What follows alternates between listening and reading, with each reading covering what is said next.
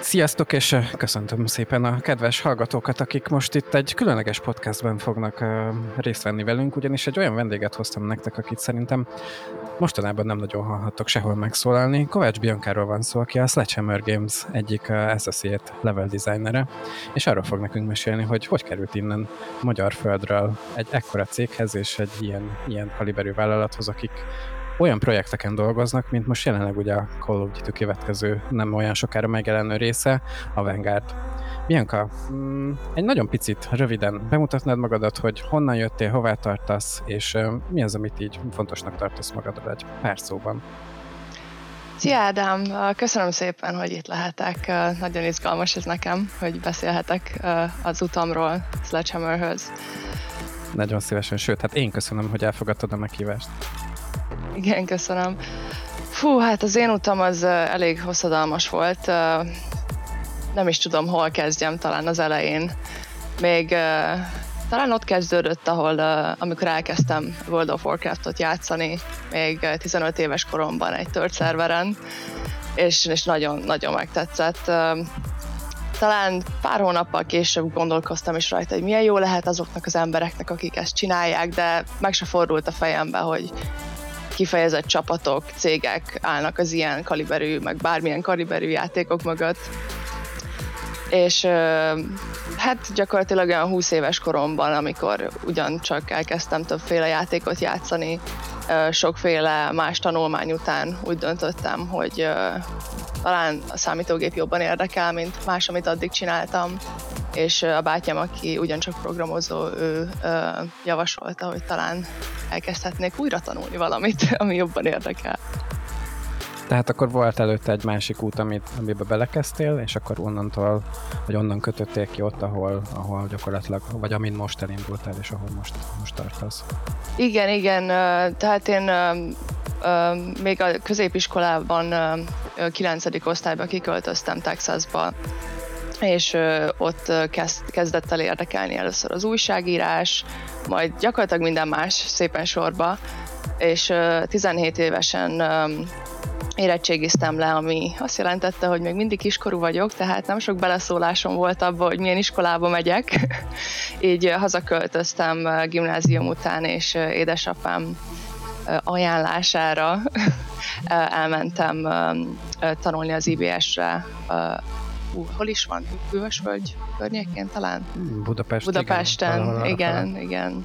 És ott tanultam uh, arts managementet, ami gyakorlatilag mindenféle uh, szépművészeti és uh, um, event promotion um, uh, meg hasonló biznisz témákról szólt, de nem, nem kifejezetten érdekelt. Azért az eléggé egy homlok egyenes másik irány.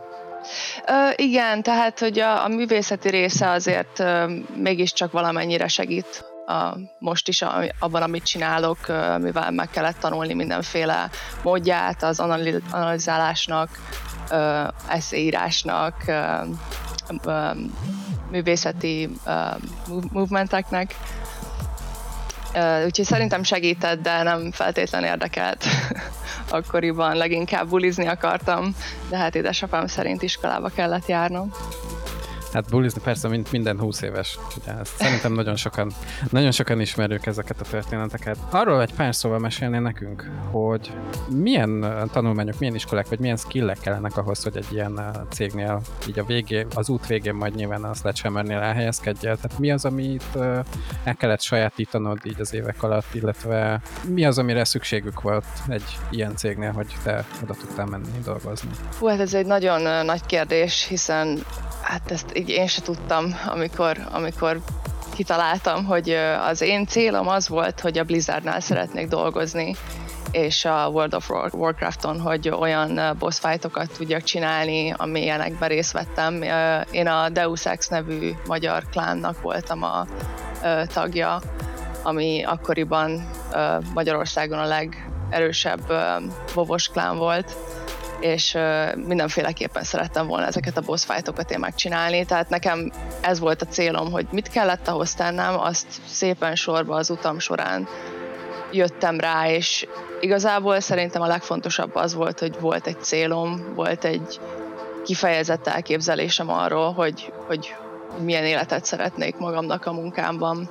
És hát ugye ahhoz nagyon sok minden kellett, nagyon sok volt a, a, az akadály, például Amerikában élni, vagy tanulmányok, a programozást, vagy így egyáltalán én se tudtam az elején, de amikor meg, jobban megvalósult a fejemben, hogy mit szeretnék, akkor gondoltam, hogy a legelső lépés az lenne, hogy tanuljak bármit hivatalos keretek között a játékfejlesztésről, és így kimentem Londonba 2011-be, és elkezdtem egy négy éves bachelor's degree a, a, Game Design and Development volt a neve a kurzusnak. De akkor ezek szerint, ha jól, jól értelmezem, te már, már egészen kicsi gyerekkorodtól kezdve kint éltél az USA-ban, aztán utána hazaköltöztél és London. Nyelvi nehézséged egyébként ilyen dolgokkal kapcsolatban, hogy tanulás vagy később munka, ilyesmi az volt-e, vagy bármi? Még talán a legelején, ugye 15 éves koromban én egy ilyen cserediák tanfolyam keretei között mentem ki Texasba, csak hogy egy évet eltöltsek egy amerikai iskolába és megtanuljam a nyelvet, az nagyon nehéz volt. Tehát emlékszem, hogy hónapokon keresztül napi sírás, hogy nem értem a matekot, a kémiát, meg leginkább semmit, hanem csak ott ülök és beszélnek, és nem tudok senkivel kommunikálni, de talán egy pár hónap alatt észre sem vettem, de már tudtam beszélni, és, és sok volt a nehézség, tehát nem egyszer volt olyan, hogy haza akarok menni, elég volt, de, de volt egy darab célom, amikor kimentem, és az az volt, hogy addig nem megyek haza Amerikából, ameddig Eminemet a rádióból meg nem értem.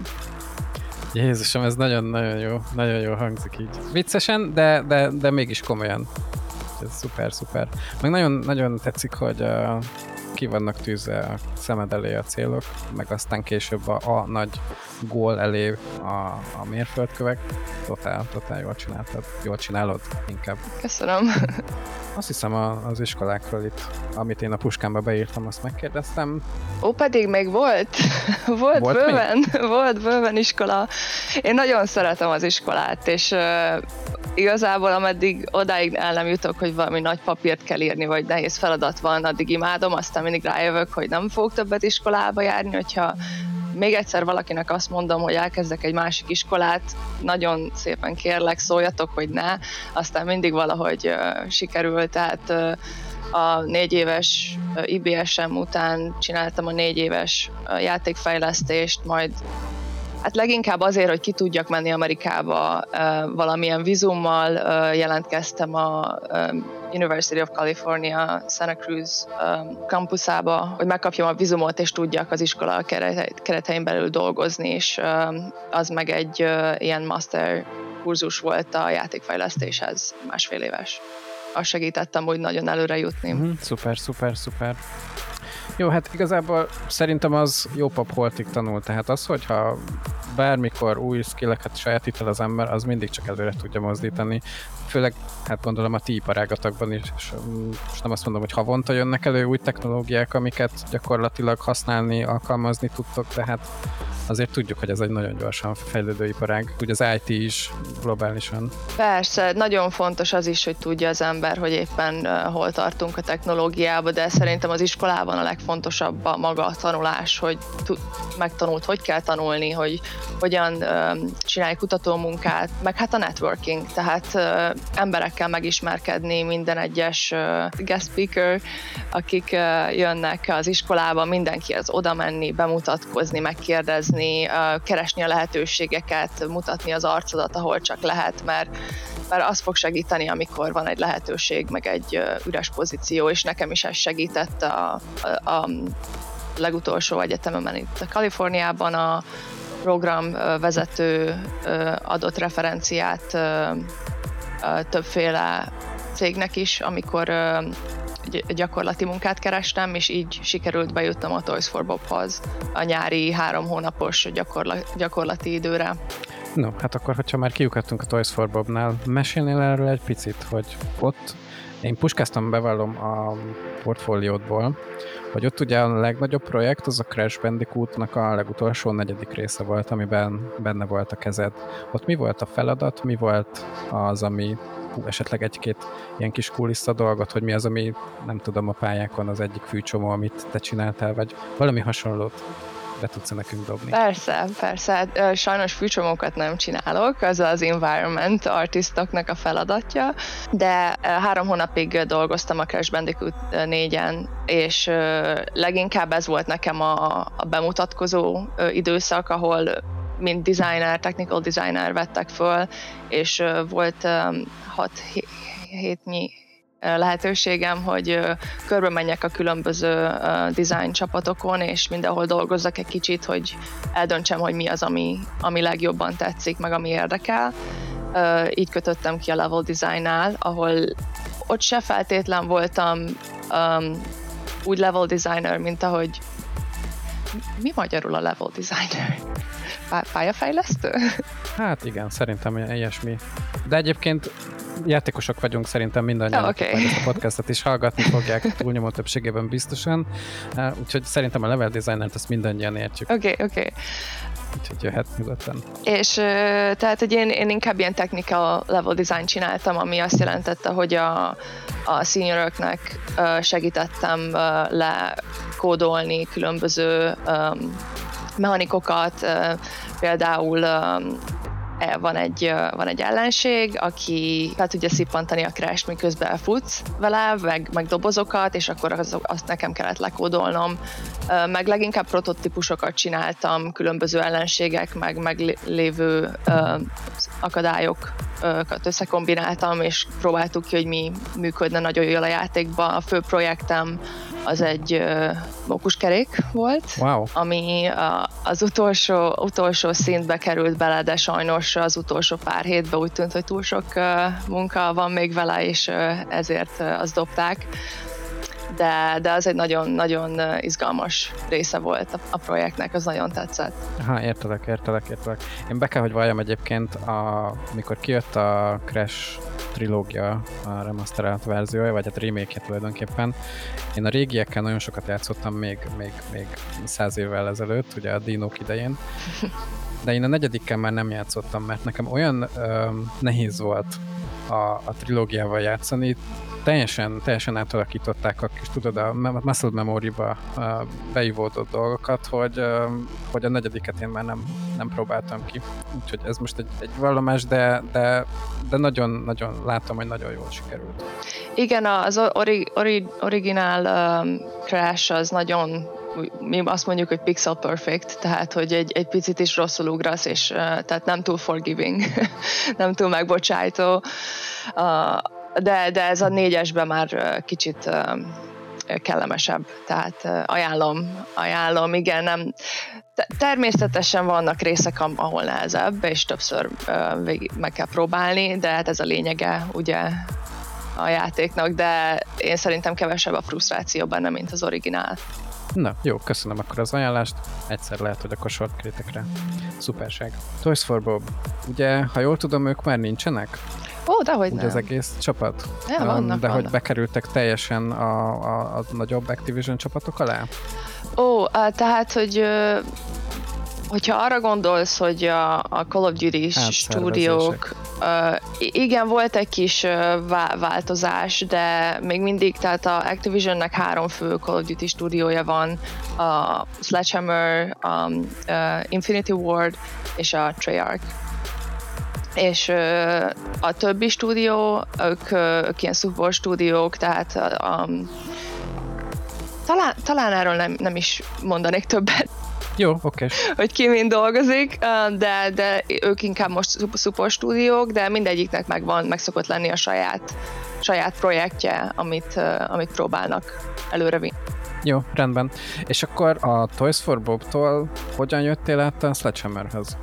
Tehát, hogy én ugye ott három hónapig voltam ilyen gyakornok, majd vissza kellett mennem az iskolába, és rájöttem, hogy nem akarok ott lenni, úgyhogy beszéltem a régi Toys for Bobnak az alapítójaival, Paul Ritchie-vel és Fred Forddal, és ők mondták, hogy ők egy új projekten kezdenek dolgozni, a stúdión belül, de mégis egy majd hogy nem egy külön stúdióban, csak ugyanabban az épületben. És mondták, hogy hogyha tudok legalább 20 órát dolgozni egy héten, akkor ilyen részmunkaidőben fel tudnak venni, és így fejeztem be gyakorlatilag az utolsó hat hónapot az iskolába, ugye csináltam a diszertációmat, 20 órás munkát a, ö, ott ebben az új részstúdióban, a Toys for Bobon belül egy nagyon kis csapatban, ö, meg, a, meg az iskolában is tanítottam a game design alsóbb tagozatosoknak, és ö, hát azt sajnos nem mondhatom, hogy mind dolgoztunk, de ö, egy év után sajnos ö, az Activision úgy döntött, hogy, ö, hogy ezt a projektet nem tudjuk mi folytatni, és így mindenkit elhelyeztek egy, egy másik stúdióban. Az elhelyeztek az talán egy kicsit erős kifejezés, mert két hétig kellett interjúznom, hét darab interjúm volt, baromi nehéz mindegyik. Mindegyik más-más stúdiónál, így az Activision-on belül, vagy pedig ez mind egy darab nem, egy, nem, egy darab, a Sledgehammernél volt hét darab interjúm, mindenféle tímekkel, mindenféle emberekkel. És akkor a vége az lett, hogy lettél associate level Igen, designer. és a végén ajánlottak egy, egy munkát. Tehát az Activision-en belül ugyanúgy kell jelentkezni más stúdiókba, mert a stúdióknak saját um, hatalmuk van a felett, hogy kit vesznek föl, meg, meg kit nem. Hát ez az ő felhatóságuk. Hát mondjuk érthető egyébként, mert hát gondolom mindegyik külön-külön entitásként is működik. Igen, igen. Mint, igen. Ahogy, mint ahogy külön, külön szervezetek. Mennyire beszélhetsz nekünk arról, hogy esetleg egy napotok hogyan néz ki munkatéren? Hát ez most egy nagyon időleges kérdés, mert uh, áttettek engem most a, a, a multiplayerre, hiszen a single playerrel már úgy érezzük, hogy készen vagyunk, tehát egész máshogy néznek ki a napjaim. Wow. Uh, a single player részen én um, uh, talán még nem is mondhatom, de majd majd a következő alkalommal, ha találkozunk, akkor több, erről többet tudok mondani. Spoiler, aki még ezt majd hallgatni fogja, um, Biancával kettő darab podcastben egyeztünk meg, úgyhogy lesz még egy felvétel, amikor mesélni fog nekünk egy picit bővebben a Vanguardról. Bocsánat, hogy Igen, semmi se. Tehát igen, én egy kifejezett szinten dolgoztam, mint associate, ami azt jelentette, hogy ugyanúgy egyedül dolgoztam azon a szinten, csak jobban elnézték a, problémákat, meg a, a gyorsaságot, amilyen gyorsan tudtam én megtanulni a, a rendszert, a game engine-t, amivel dolgozunk. Sok tapasztalatom van a Unity-vel, Unreal Engine-nel, de a Sledgehammer Engine az teljesen, teljesen más nem volt egyszerű.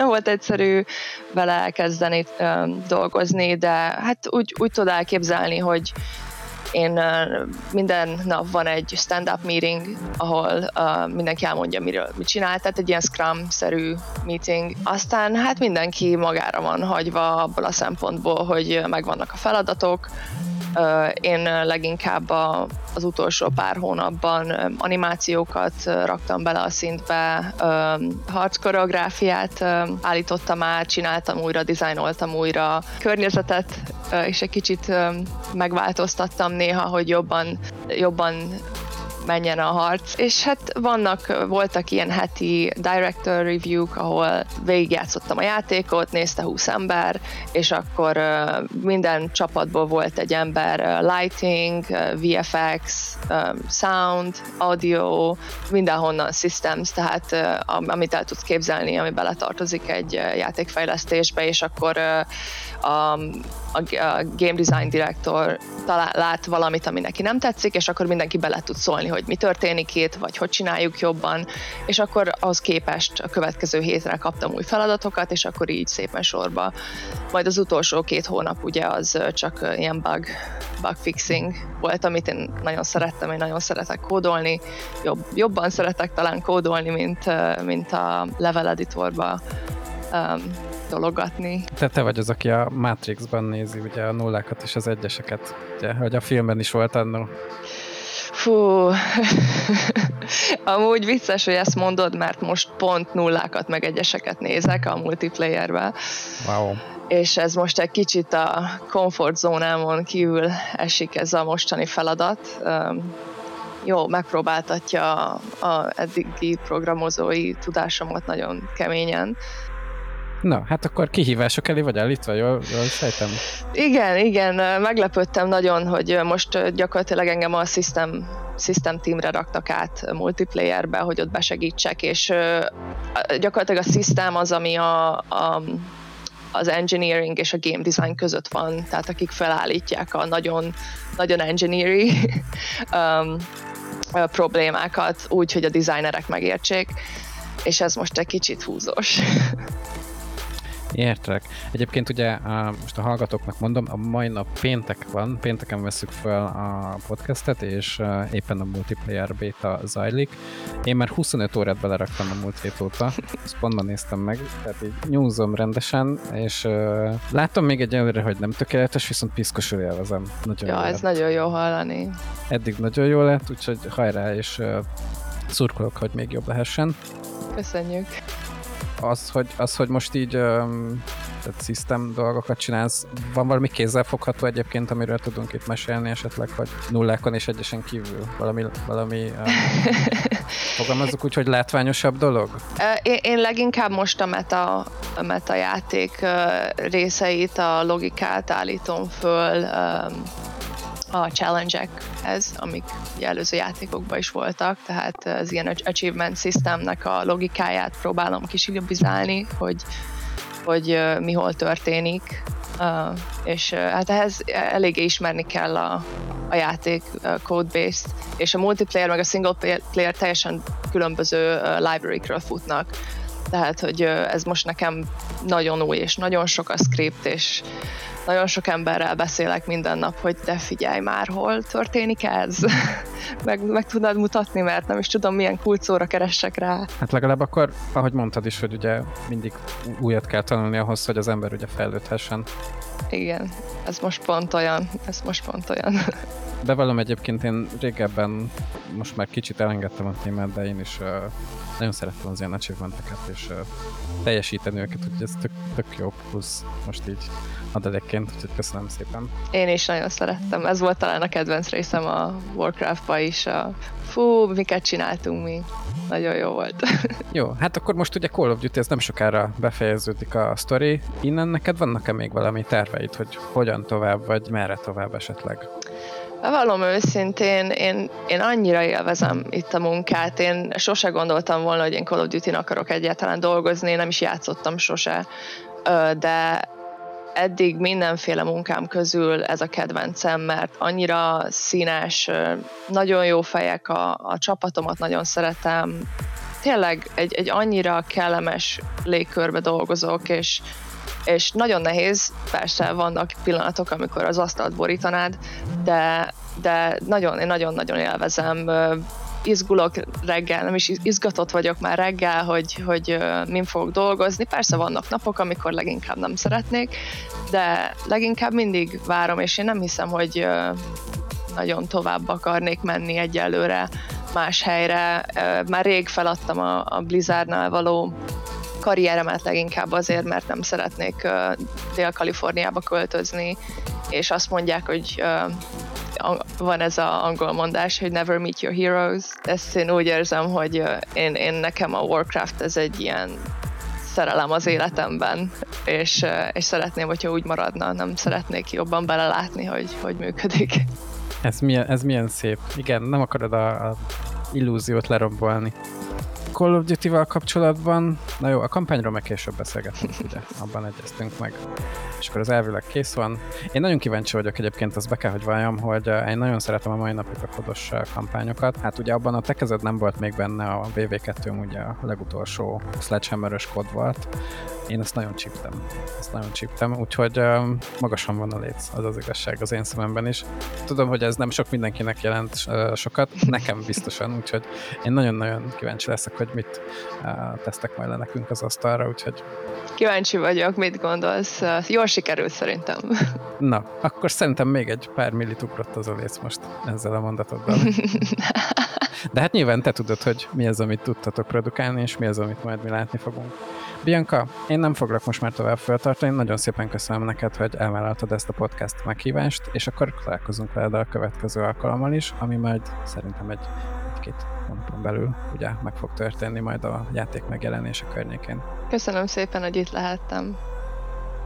Köszönöm szépen én is még egyszer. A hallgatóknak pedig annyit, hogy ez a podcast elérhető lesz az összes nagyobb podcast platformon, az Apple podcasteken, a Google podcasten és az összes többin, amelyik a kedvenced mindenhol megtalálod, illetve hétfőnként élőben a Twitch-en szoktuk ezeket felvenni. Ez egy nagyon különleges alkalom Biancával, hogy most így külön időpontot egyeztettünk vele, úgyhogy hétfő reggel találkozunk vele a Twitch-en. Sziasztok és köszi a hallgatást!